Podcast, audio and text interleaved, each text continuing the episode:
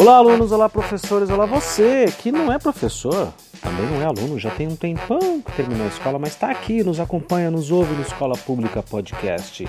Muito obrigado, muito obrigado por me ouvir, por nos ouvir, por tentar entender o que é que se passa na cabeça dessas pessoas que foram trabalhar dentro das escolas. Passamos tantos anos dentro da escola, né? E aí quando a gente se forma, vamos fazer o quê? É, a gente vai voltar para dentro da escola, é lá que a gente quer ficar, tá certo? O meu nome é Luciano e sim, eu continuo. Eu continuo ouvindo muito podcast e pesquisando tudo que eu posso, já que são tão poucos, né? Tão poucos os podcasts que falam de escola, menos ainda os que falam de escola pública, da prática, em sala de aula, lá na ponta, lá no chão da escola. Eu continuo pesquisando e tentando descobrir episódios, né? Episódios que falem dessa realidade e que tragam uma luz, tragam sugestões e tragam novas reflexões, né? Métodos, abordagens, enfim, tudo o que for possível. Vamos lá, mais um podcast de resposta. Toca o barco.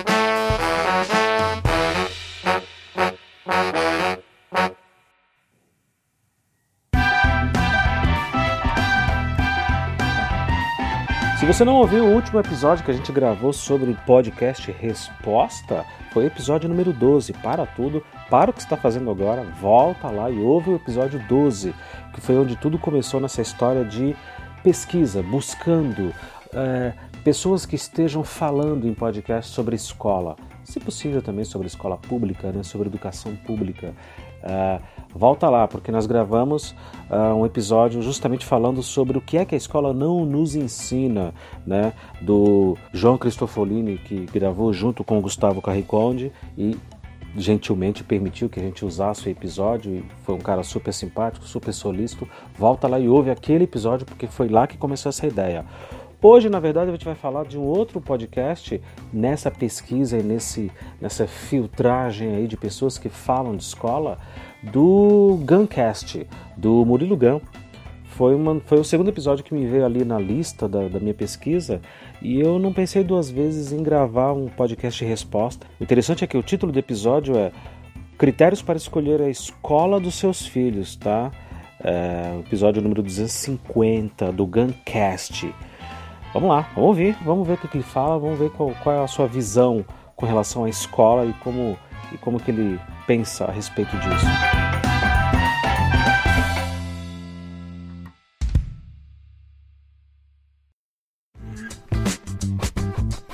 Sobe o som, sobe o som.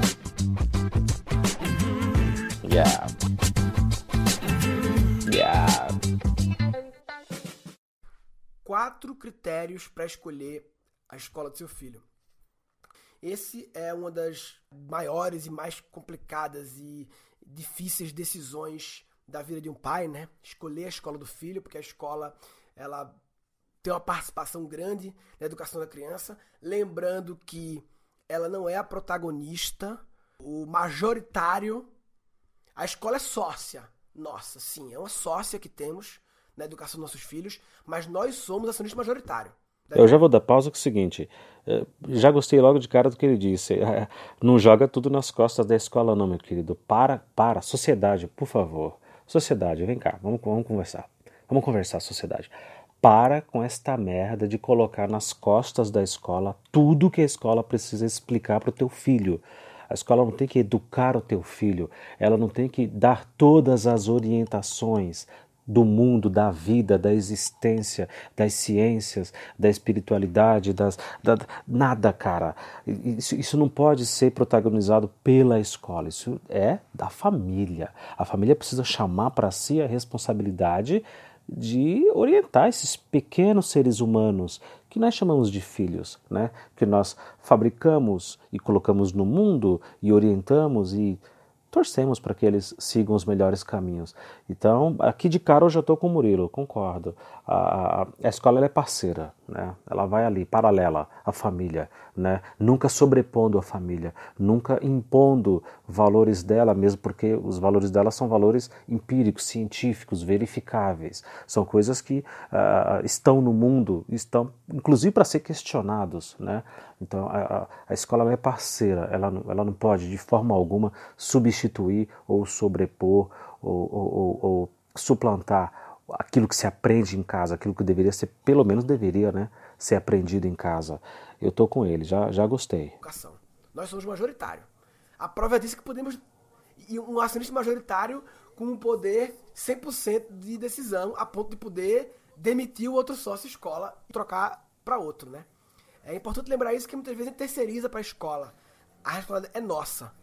A escola é um fornecedor que nos ajuda. Eu vou dar pausa de novo, eu gostei, eu gostei, eu gostei desse termo, né? A escola é um fornecedor que nos ajuda. A, a, a, o, o, serviço público, na verdade, é, é, são, o serviço público é um empregado da sociedade, né? A gente imagina, por exemplo, que nem todo mundo tem condições de pagar a escola particular. Cerca de 82% dos estudantes brasileiros estão matriculados dentro de instituições públicas, né? são alunos de escolas públicas. Então, uh, o serviço público ele existe fundamentalmente para servir. Né? O servidor público ele está ali para isso, ele é pago para isso mal remunerado, com pouca estrutura, com todas as dificuldades, sem nenhum plano de carreira, sem nenhum incentivo, sabe? Com todas essas mazelas que a gente sabe que são e, e são e isso acontece há décadas, é verdade, tudo isso é verdade, mas fundamentalmente o servidor está ali para prestar um serviço ao bem comum, à sociedade. Ah, Espera-se que faça isso bem feito, né? Espera-se que isso seja feito de maneira minimamente adequada. Pelo menos é isso que é, as pessoas com quem eu trabalho e eu próprio tento fazer, né? Independente de todas as dificuldades que a gente sabe que já existem. E aí esse conceito de que você pode demitir a outra parte, né? Demitir a escola, do, sabe, da, da, da sua linha do tempo, falar não, essa escola aqui não serve essa escola aqui não serve, vou procurar. Eu acho isso fantástico. Uh, não é o que eu vejo, tá? Para quem está nos ouvindo, e boa parte dos professores com quem eu tenho conversado do Brasil inteiro, estou tendo a felicidade de conhecê-los e, saber das, das, das suas realidades, uh, não é isso que a gente tem, não. O, uh, as famílias depositam esses alunos ali dentro daquelas escolas e é só. Eles ficam ali até acabar. Os longos 12 anos, se eles não repetirem, até acabar. E acabou tá certo? Eles continuam ali e não tem essa de um. É, essa escola não está não tá muito adequada. O meu filho não está aprendendo o que ele poderia aprender, ele não está alcançando o que ele poderia alcançar. Cara, se houvesse esse tipo de questionamento das famílias, e algum, alguma mãe, algum pai chegasse para mim na escola, olha professor, um abraço, foi bom enquanto durou, eu vou matricular meu filho numa outra instituição porque ah, não está adequado ao que eu espero, às minhas expectativas. Se, eu, se isso existisse, poxa, eu ficaria imensamente feliz, imensamente feliz, porque ah, só essa reflexão e esse questionamento já, já, já demonstraria como essa família está preocupada né, com seu filho, com a sua filha. Seria formidável. Mas, de novo, na prática não é isso que acontece, não. Na prática, joga o moleque lá e te vira. Te vira porque eu não, eu não tenho tempo, eu trabalho demais, e tudo isso é verdade também. Né? Eu não tenho capacidade, eu não tenho condições de compreender e de questionar coisa alguma e de, e de elaborar nada, o que é verdade também. Né? Uh, e, infelizmente. Então vamos lá, continuando aqui com que os, os quatro critérios para se escolher uma escola para os seus filhos, uh, do segundo o Guncast. Vamos lá. Vamos lá, quatro critérios.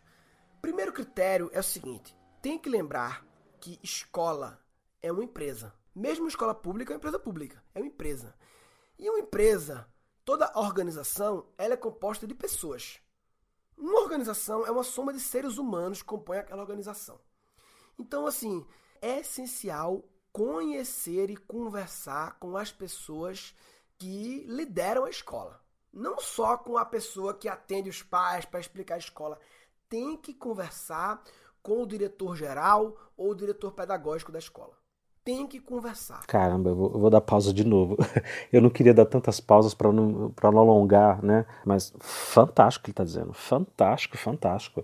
É, chama o professor do teu filho e troca uma ideia né? no que é que você acredita, quais são seus valores, o que é que você pensa, é, como que é a sua rotina, você, você só dá aula para o meu filho aqui nessa, nessa turma, ou você tem as outras turmas vizinhas, você dá aula em outras escolas, uh, uh, tenta entender quem são essas pessoas que estão dando aula para o seu filho, né? que estão explicando um pouco de filosofia, de sociologia, química, matemática, história, ciências, biologia, né? biologia no ensino médio, ciências no ensino fundamental, Quem são essas pessoas? Trocar uma ideia, sabe?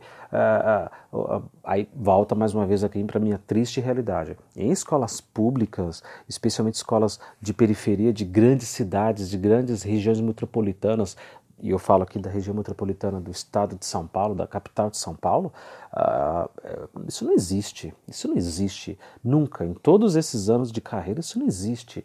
Você tem no máximo ali um pai ou uma mãe que frequenta a unidade escolar para, sei lá, para resolver um problema.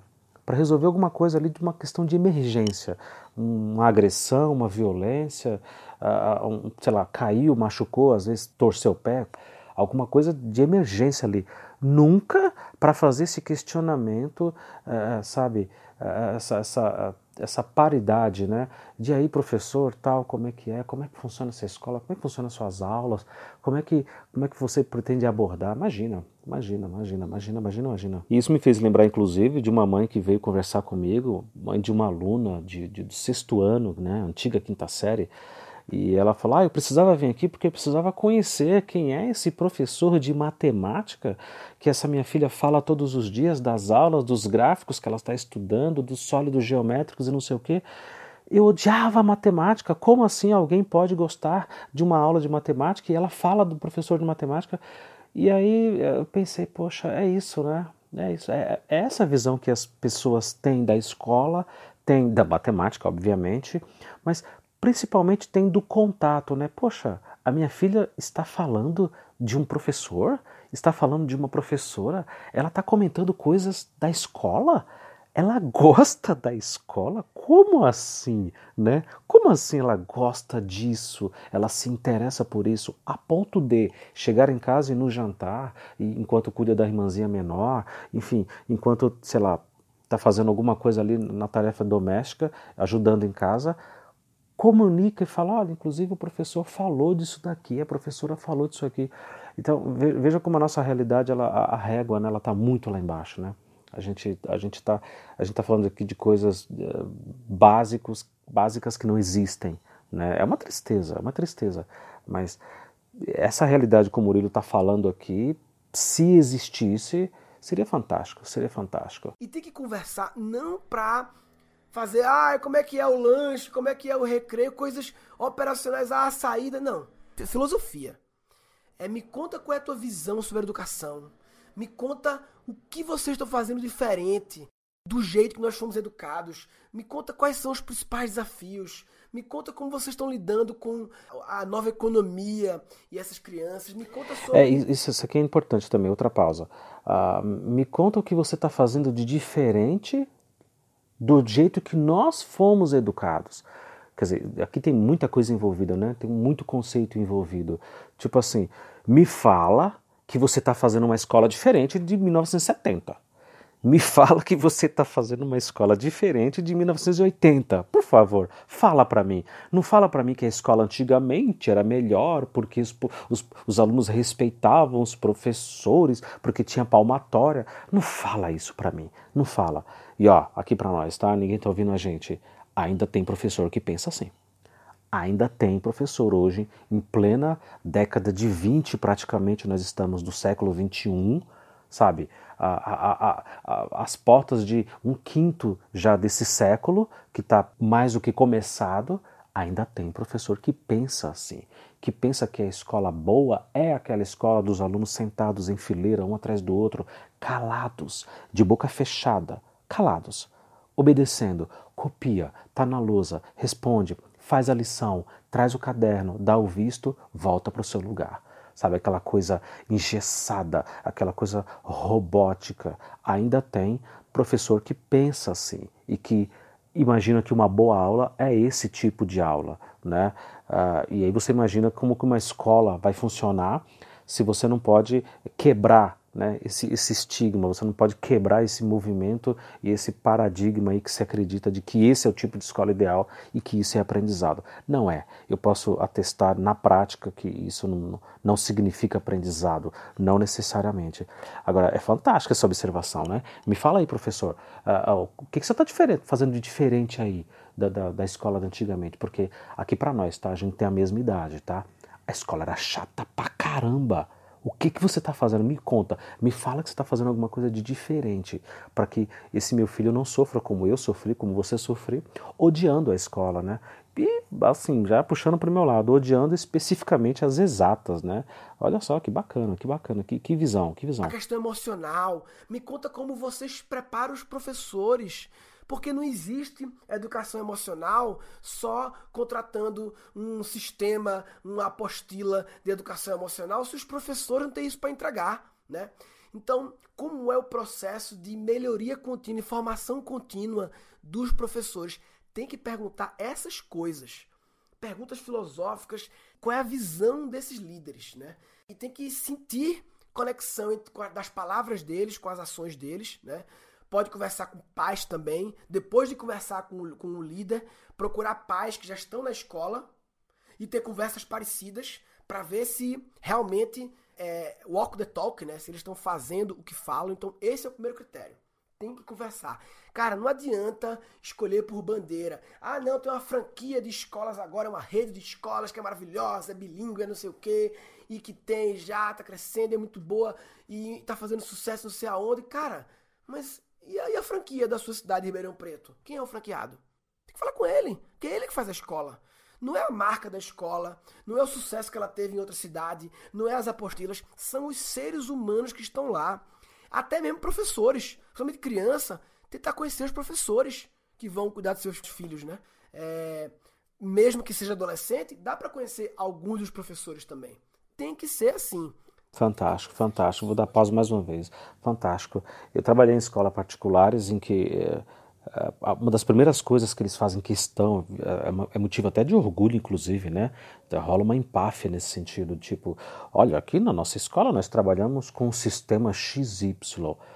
Ah, aqui na outra escola nós trabalhamos com o sistema WZ, sabe? Com sistema, enfim, whatever aí, coloquem os nomes que vocês quiserem, né? Uh, e quando você vai ver na prática, o professor sou eu. Eu tenho que usar aquele sistema e eu tenho que pensar, vem cá, tá, a parte prática disso daqui, na hora que eu vou ensinar na sala de aula, das propostas que eu vou fazer para os alunos, para que eles se interessem, para que eles gostem de estudar aquilo, para que eles entendam para que é que serve aquilo, depende de mim. Depende exclusivamente de mim. Então o que ele está falando aí, poxa, mais uma vez, concordo 100%. Não adianta de nada. A gente tem, por exemplo, especialmente aqui no estado de São Paulo, eh, colégios muito famosos que veiculam propagandas na televisão, principalmente na, na, na, televisão que eu vejo, de olha, somos o número um em aprovação no vestibular fulano de tal, somos o número um na aprovação do Enem, somos o número um na aprovação da USP, da FUVEST, né, o vestibular da, da, da USP. E a gente sabe como é que isso funciona na prática, né? A gente sabe que esses, esses grandes conglomerados de educação, eles selecionam ali a elite da elite, eles pegam ali um grupo de super alunos que são hiper dedicados, que são super habilidosos, colocam esses alunos para fazer os vestibulares também, à, frente de tudo, e lógico que eles vão ter excelentes resultados. Significa que todo mundo que estuda naquele sistema de apostilas de cadernos e de materiais da, desse colégio vão atingir os mesmos resultados? Em hipótese nenhuma. Não, mas mas nem de longe. Pelo contrário, isso gera uma máquina de frustração inacreditável. Né? É, é uma decepção atrás da outra, porque todo mundo fica achando que, pô, se eu faço parte desse sistema, né? Uh, os pais pensam também, se eu pago esse sistema, é lógico que o meu filho também vai estará entre os aprovados da Unicamp, sabe, da UFRJ, uh, ah, da, da, da USP mais uma vez e por aí vai. E não é bem assim.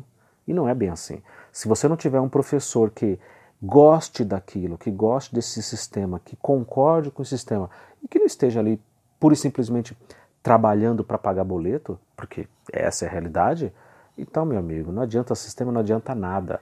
Pode ir lá para o sertão do, do, do Cabrobró, não sei da onde, que a, a aula vai ser muito mais prática, muito mais objetiva e com certeza vai formar pessoas muito mais felizes e muito mais engajadas com qualquer coisa que elas queiram trabalhar e qualquer faculdade que elas queiram entrar, se é que elas querem entrar na faculdade. Então, poxa, faz todo sentido. Faz todo sentido. Segunda coisa é em relação ao peso do fator logística. É, é impressionante como o fator logística, ele é um peso importante, mas é impressionante como ele é super valorizado, quase que colocado como o fator número um.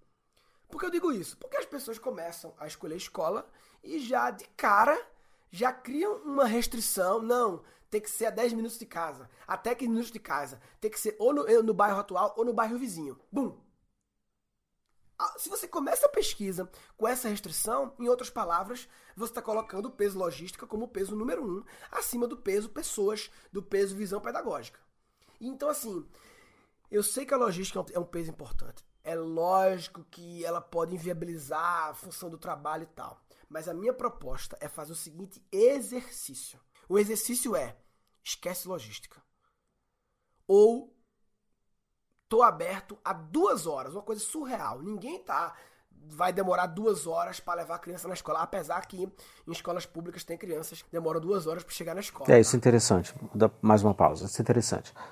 É, claramente aí a questão agora, essa abordagem da distância, né? escolher uma escola e não se importar tanto com a distância da sua casa, se importar mais com a questão pedagógica. Isso é uma coisa de colégio particular, né?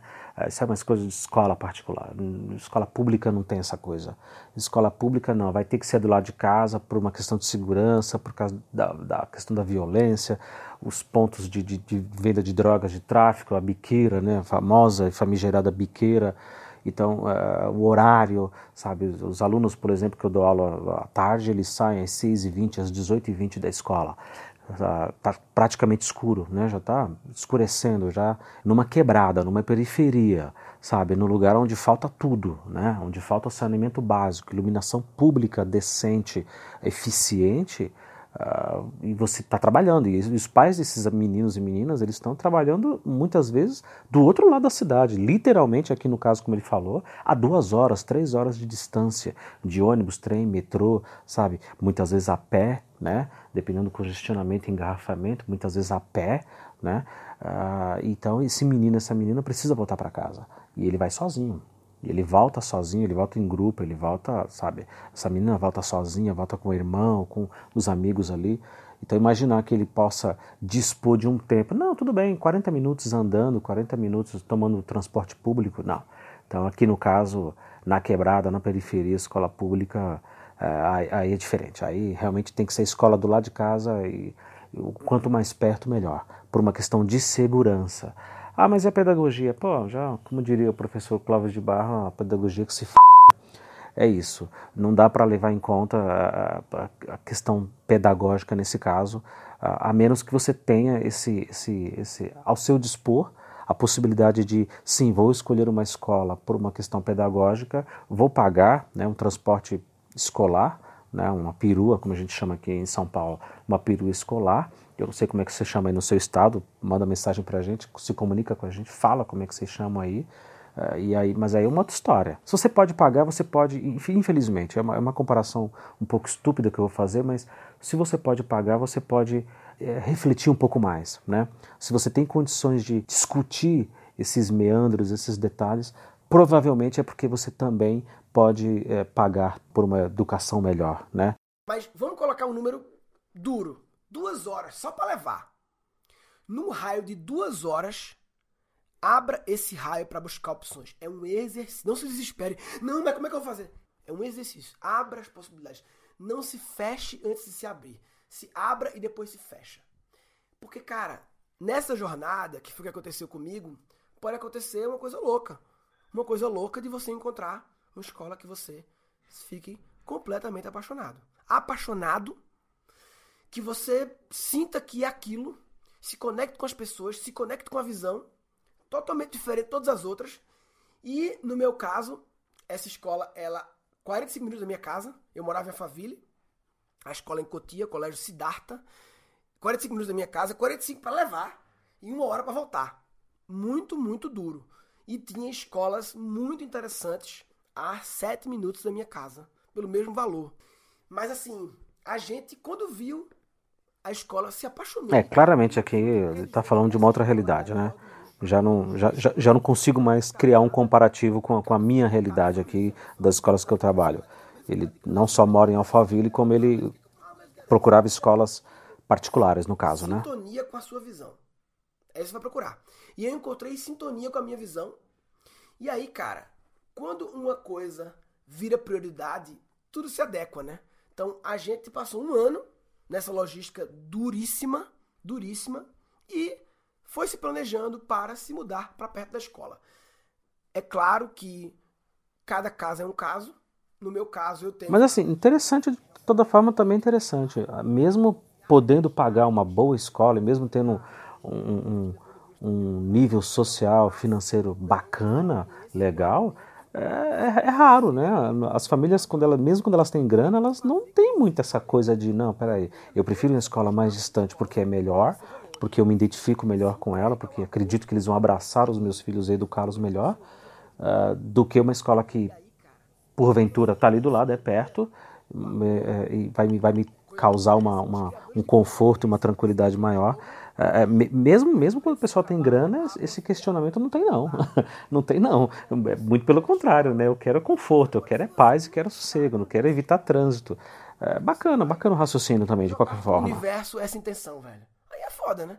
Então assim, não se feche antes de abrir, se abra, aumente bastante o seu raio é, e pesquise. Terceira dica é Vamos lá, não terceira. se restrinja às escolas grandes, tradicionais, famosas e que anunciam no guia especial da Veja ou naquela revista que tem na sua cidade, que sempre lança uma, uma edição especial, educação, toda patrocinada pelas, pelas escolas, ou pelo jornal local, que sempre lança um suplemento, um tabloidezinho especial educação, sempre ali em dezembro, novembro, dezembro vem esse especial educação com as escolas. Não se restringam a essa informação. Por quê? Cara, cada vez mais estão aparecendo novas escolas pequenas. É, as escolas, quanto maior a escola e mais tradicional, por mais que o peso tradicional tenha historicamente uma, uma coisa, ah, é tradicional, veja, tem um outro lado tradicional. O outro lado tradicional é ter dificuldade de fazer mudanças. É o mesmo motivo pelo qual. Eu nem sabia que ele ia abordar essa, especificamente essa coisa de escola tradicional, famosa e tal. Deixa eu dar mais um pausa aqui. É, bom, de novo, tá? Aí foge totalmente a minha realidade e o que eu posso colaborar e contribuir aqui e, e menos ainda opinar com o pai de aluno, né?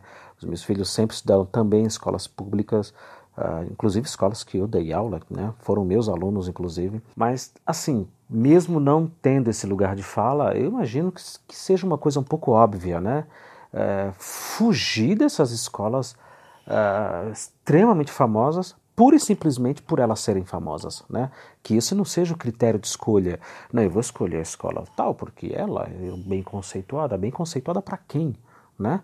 Para o teu filho, o seu filho vai aprender o que precisa aprender, ele vai, ele vai se sentir bem ali. E antes de qualquer coisa, antes inclusive do que ele vai aprender, ele vai ser feliz, né? ele vai ser uma pessoa plenamente realizada, satisfeita consigo mesmo, com, com as pessoas em volta, uh, vai ser uma pessoa mais colaborativa, vai ser uma pessoa mais engajada na causa que ele escolher para sua própria vida. É, não sei, aí me parece uma coisa um pouco óbvia, né? De, do, dos três pontos aqui que ele abordou, essa terceira, mesmo você tendo grana e podendo escolher as escolas mais caras e mais famosas e que tem lá os seus índices, não sei das quantas, de aprovação, não sei aonde, sabe, em, em ETEC, ENEM e, e Diaba 4, mesmo assim parece uma coisa um pouco óbvia, né? Nunca seria a primeira escolha, né? Nunca seria. Embora, lógico, ele está abordando, e eu também, do, dos anos trabalhando em escolas particulares, eu sei que é, esse é o lugar comum, né? Não, vamos escolher o sistema tal, vamos escolher a escolinha tal, porque ali, ali é garantia, ali... E o status, né? E o status, ah, meu filho estuda no colégio tal, oh, né? Tem uma questão de status. A educação ainda é um privilégio, ainda é uma coisa para poucos, pelo menos a educação de qualidade, e infelizmente também ainda é um status, né? Tem dificuldade de fazer uma, uma movimentação. Se fosse uma lanchazinha Titanic e visse lá a pedra de gelo, ah, você desviaria. O Titanic não consegue, que o bicho é grande demais. Aí o negócio lá para dar uma curvinha um rolo. Interessante. Aí, aí ele vai fazendo agora uma série de analogias para justificar o argumento dele. É o que acontece nas grandes empresas e é o que acontece nas escolas. Uma escola que tem mil, dois mil alunos, quase 30 anos, ela tem o peso da tradição o lado negativo da tradição pesando para não permitir ela fazer mudanças de percurso com a velocidade que ela quer e o mundo mudou. Essa parte é interessante porque a, a maioria das escolas públicas, especialmente de grandes regiões metropolitanas, da qual eu falo aqui, elas têm mil, dois mil alunos, né? Então, será que é por isso que elas são tão ruins funcionam tão mal? Né? Porque elas não conseguem se movimentar adequadamente na rapidez que seria necessário. É, é, é, tá aí o questionamento, fica aí a dúvida. Desconfie de qualquer escola que esteja educando do mesmo jeito de quando você era pequeno. Por mais apego emocional que você tenha, aí eu estudei naquela escola, foi maravilhoso, muitas lembranças boas, apego emocional maravilhoso. Isso é legal que ele fala, né? A escola que eu estudava nos anos 90, nos anos 80, não tem, não tem e não pode ser a mesma escola hoje. É porque ela já não era boa, tá? Eu estou falando das escolas que eu estudei, do, do, dos, dos, sistemas que eu estudei. Eram sistemas horrorosos, eram escolas horrorosas, né? Uh, esperar que, que, a escola seja igual aquilo ali, aquela bela porcaria que era, é terrível. Então, então, olha, vem cá, essa escola é melhor, é diferente daquilo ali, ufa, então vamos ver. Se não, se é igual, tchau, tô fora. Se ela continuou muito parecida, desconfie. Porque o mundo não está muito parecido do mundo quando você era adolescente. Então, não faz sentido a escola que busca fazer educação. Educar é a ponte entre a potencialidade e a realidade. A potencialidade do ser humano e a realidade, tornar real. Só que a realidade do mundo mudou. Então essa ponte tem que mudar. Então, busque escolas. Muitas vezes tem um cara que era executivo da multinacional fodona, resolveu abandonar tudo e ir para o exterior fazer três anos de uma mega especialização em pedagogia em escolas, montou um time foda, para montar uma escola pequenininha, assim, 100 alunos só por enquanto, dois anos só de escola, mas super interessante. E aí você tem que buscar opiniões de pessoas, influenciadores é, digitais de educação parental, né, que muitas vezes recebem esse tipo de informação, tem que sair buscando. É, nos alunos do nosso curso online Cri é, é muito legal que dentro dos alunos, quem entra num curso Criando Crianças Criativas, está muito mais conectado a buscar escolas diferentes e muitas vezes encontra e dentro da plataforma de alunos no grupo do Facebook a galera troca essas informações ah, escola em BH, escola em Brasília, escola não sei aonde e tal. Então, o Murilo Gun, para quem não, não conhece, é, eu também fui conhecer depois de ouvir esse episódio, fui fazer uma, uma pesquisa, inclusive entrei em contato com ele, pedindo autorização para usar esse episódio. Ele vende uma série de cursos e plataformas, e enfim, é, tem, tem aí palestras, né? Ele oferece uma série de produtos nesse sentido. Então, busque essas startups, vamos dizer assim. Eu não gosto de falar startup porque startup fica parecendo que é experimento, que não sabe o que está fazendo. Muitas vezes sabe o que está fazendo sim, né? É, enfim, a quarta dica é, eu comecei falando, a educação é a estabilidade dos pais. Então, quando eu falo que objetivo, como escolher a escola do seu filho, no fundo, a real necessidade, o grande desafio é como educar bem os seus filhos. E a escola é um dos agentes. Então a quarta dica tem a ver com o 51% que influencia a educação do seu filho, o maioritário, que é a educação em casa. A escola e aí a educação em casa e a relação da família com a escola. Ou seja, primeiro, você em casa estar antenado com as novas formas de educar seres humanos, mesma coisa que eu falei. Se você vem fazendo do mesmo jeito, até repetindo as mesmas frases, os mesmos comportamentos que seus pais repetiam para você, liga o alerta. Não quer dizer que está tudo errado. Quer dizer apenas que não pode estar tudo igual. Se está tudo igual, tem algo errado. Não tudo errado, mas tem algo errado, porque o mundo mudou. Não pode estar tudo igual se o mundo mudou. Por mais que alguns valores básicos permaneçam, muitas coisas mudaram. Né? Então, não podemos, precisamos agora parar para aprender a educar nesse novo contexto da humanidade. Os pais têm que se preparar para educar e os pais têm que estar sintonizados com o que a escola está fazendo. Por isso, aquele alinhamento com a, com a liderança da escola. Né? É, o nosso curso online que Cri, ele é, sinceramente, velho, uma ótima primeira jornada para você despertar sobre como criar crianças nesse novo contexto. É um curso de criando crianças criativas, mas entenda por criativas muitas coisas que vão além da criatividade em si. Os quatro pilares é curiosidade, imaginação, coragem e paixão. Que se você tiver crianças que são curiosas, aprendedoras, questionadoras, desse termo, né? crianças aprendedoras, que criam novas imagens, que abstraem, que criam cenários, que independente do que ocorrer, elas vão usar a imaginação e vão buscar soluções. Crianças corajosas, que enfrentam os novos desafios da vida, que têm coragem de não apenas repetir o padrão. Isso é legal, crianças bem resolvidas, né? É, delas e, e ter coragem. É o, é mínimo que se espera, que uma criança, criança ria com tranquilidade, sorria com, com, com sinceridade, com leveza. Então, esse, esse é um incrível primeiro passo nessa jornada do trabalho mais importante do mundo, que é educar crianças. Então, se quiser informações, entra aí www.cricricri.com.br e se quiserem conhecer mais a nossa visão sobre educação, tem um documentário nosso chamado Que Filhos Você Quer Deixar para o Mundo, www.quefilhos.com.br.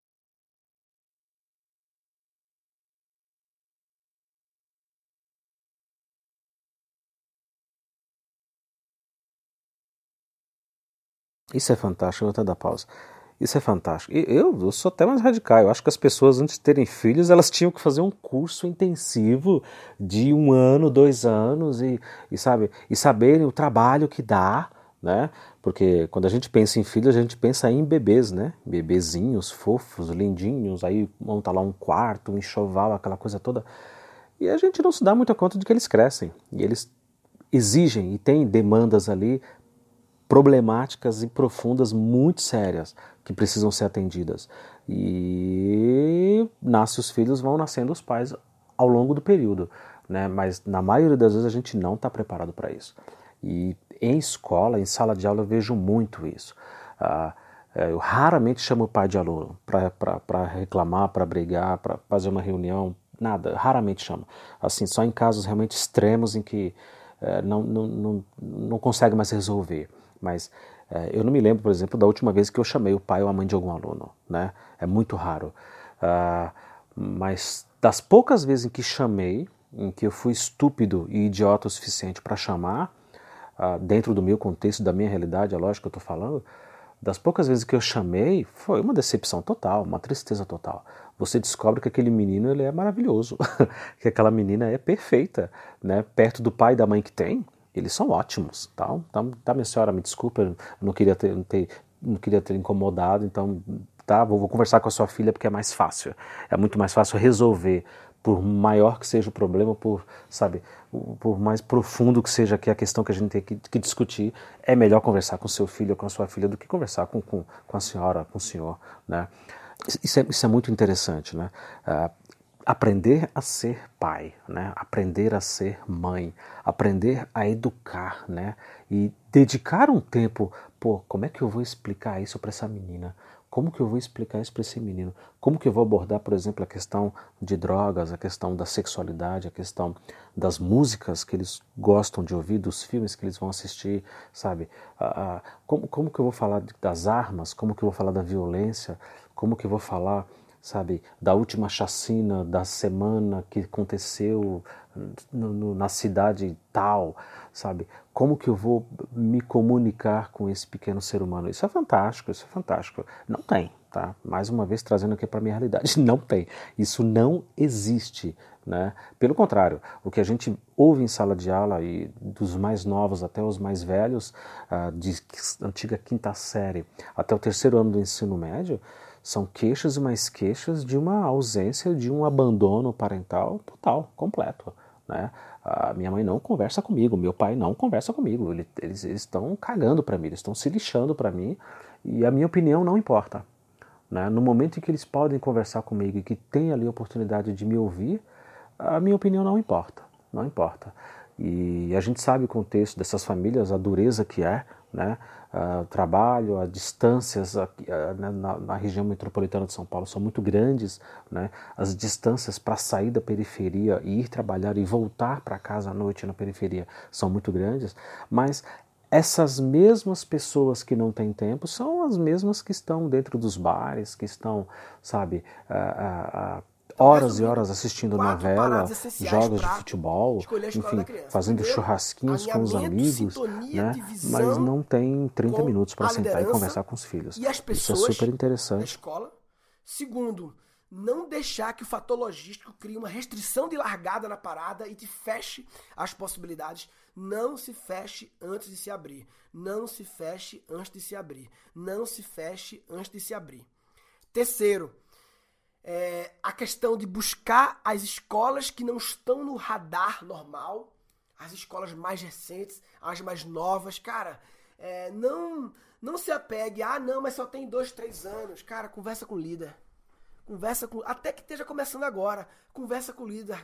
Entrar numa escola que está começando agora, mas que tem um líder incrível, com uma visão incrível, versus uma escola que já tem 40 anos e que, apegada ao passado, o risco da escola com 40 anos pode ser maior do que o risco dessa escola que está começando agora.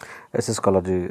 Essa questão que ele está falando aí de escola apegada ao passado ah, eu trabalhei em escola particular que não era tão tradicional assim, que não era tão antiga, mas tinha lá seus 20, 20 e poucos anos já de, de existência e que, sei lá, você não podia mudar às vezes, olha só como, como são pequenos detalhes, né? E os pais, obviamente, pagam suas mensalidades, matriculam os filhos ali e não fazem ideia de que é assim, porque na maioria das vezes, honestamente falando, eles não se importam. Simplesmente não se importam. Uh, o professor, no meu caso, ele não podia modificar, por exemplo, às vezes o título da prova. Não, a prova ela tem que ser chamada de tal.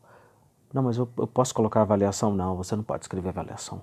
Eu posso escrever verificação de aprendizagem? Não, você não pode escrever. Você tem que escrever o que a gente escreve há 20 anos às vezes um detalhe, sabe? Uma coisa boba. E é lógico que isso se estendia para todo o resto, né? E, e você tinha chatices ali e, e, e coisas bobas e, engessadas e que se estendia para todo, pra, sabe, para todo o contexto ali do, do, escolar. Não só isso, mas isso é um exemplo, né, do que ele acabou de dizer e eu concordo que uh, fica apegado nessa coisa tradicional, não, porque nós aqui nós trabalhamos no método fulano de tal, ah, que, que chato. Que chato. Não necessariamente isso significa aprendizado. Né? Não necessariamente. Pode ser que sim, mas não necessariamente. Por último, você tem que se transformar. A educação em casa é que muda o jogo. A participação da família na escola, não só para cobrar, não só para meter o dedo na escola, não só para apontar a escola os erros, não só para julgar, mas para dizer escola, tamo junto, papai, a gente é sócio. Não vou ficar só te enchendo o saco reclamando não. Eu quero inclusive te ajudar nas tuas dores. Eu como é profissional, aí, tem algo que eu posso fazer? Ah, mas eu tô pagando a escola, e daí? Você tá pagando, mas, cara, não é um jogo de eu tô pagando, eu não faço nada. É um jogo de todos em busca do objetivo: preparar melhores seres humanos para a humanidade. Esses são quatro critérios muito importantes na minha visão. É, se você não está atento a esses e outros critérios que iam desistir na escolha, na escolha da escola do seu filho, você está de brincadeira na tomateira. Tá de brincadeira na tomateira. Tá de brincadeira na tomateira. Resumindo. Insight 1. A escola é sócia. Nossa, sim, é uma sócia que temos na educação dos nossos filhos, mas nós somos acionista majoritário da educação. Nós somos majoritário. A prova disso é que podemos. E um acionista majoritário com um poder 100% de decisão, a ponto de poder demitir o outro sócio escola e trocar para outro, né? É importante lembrar isso que muitas vezes a gente terceiriza para a escola. A responsabilidade é nossa. A escola é um fornecedor que nos ajuda. Insight 2. Então assim, não se feche antes de abrir, se abra, aumente bastante o seu raio é, e pesquise. Insight 3. Desconfie de qualquer escola que esteja educando do mesmo jeito de quando você era pequeno. Por mais apego emocional que você tenha, ah, eu estudei naquela escola, foi maravilhoso, muitas lembranças boas, apego emocional maravilhoso. Se ela continuou muito parecida, desconfie. Porque o mundo não está muito parecido do mundo quando você era adolescente. Então, não faz sentido a escola que busca fazer educação. Educar é a ponte entre a potencialidade e realidade. A potencialidade do ser humano e a realidade, tornar real. Só que a realidade do mundo mudou. Então essa ponte tem que mudar.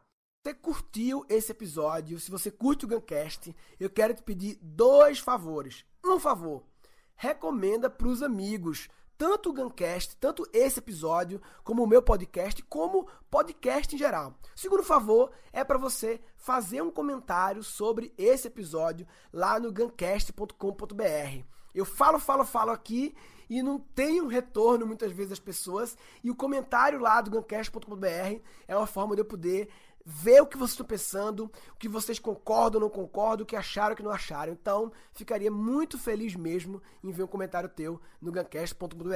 É nóis! Se a partir de agora for comentar, comenta lá que ouviu também aqui no Escola Pública Podcast, através da gente. Bacana, muito legal. É isso aí, Murilo Gun, Guncast uh, Guncast Podcast. Isso foi o podcast número 250 que o Murilo Gun gravou. Tá nas principais plataformas digitais. Ele também tem uma série de cursos aí que ele oferece. Ele eh, palestras, enfim, o cara, o cara é bastante conhecido aí. Eu, sinceramente, não conhecia. Uh, devo ter ouvido falar em um outro contexto, mas não me lembro.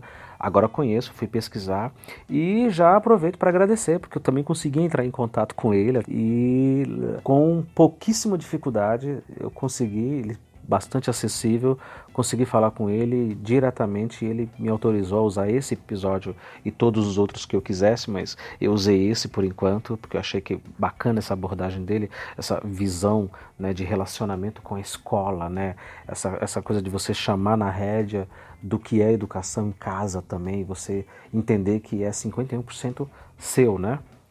essa sociedade aí que você faz na educação do seu filho, ah, você é majoritário, né? Quero agradecer, agradecer o Murilo, agradecer pela, pela equipe que me atendeu prontamente, foi super educado comigo, e a ele, né, que diretamente me autorizou e mandar um forte abraço aí, dar parabéns pelo trabalho, e a galera que quiser ouvir, quiser acompanhar o trabalho dele, e se você tem alguma sugestão, se você tem algum episódio aí que você acha que seria bacana a gente comentar e falar sobre, manda pra gente, entre em contato através dos e-mails, redes sociais, tá lá, Instagram, Facebook, tá tudo lá no site, só procurar no escolapublicapodcast.com.br, entre em contato com a gente, manda mensagem, insiste e dependendo do assunto a gente quer abordar sim. Um abração a todos.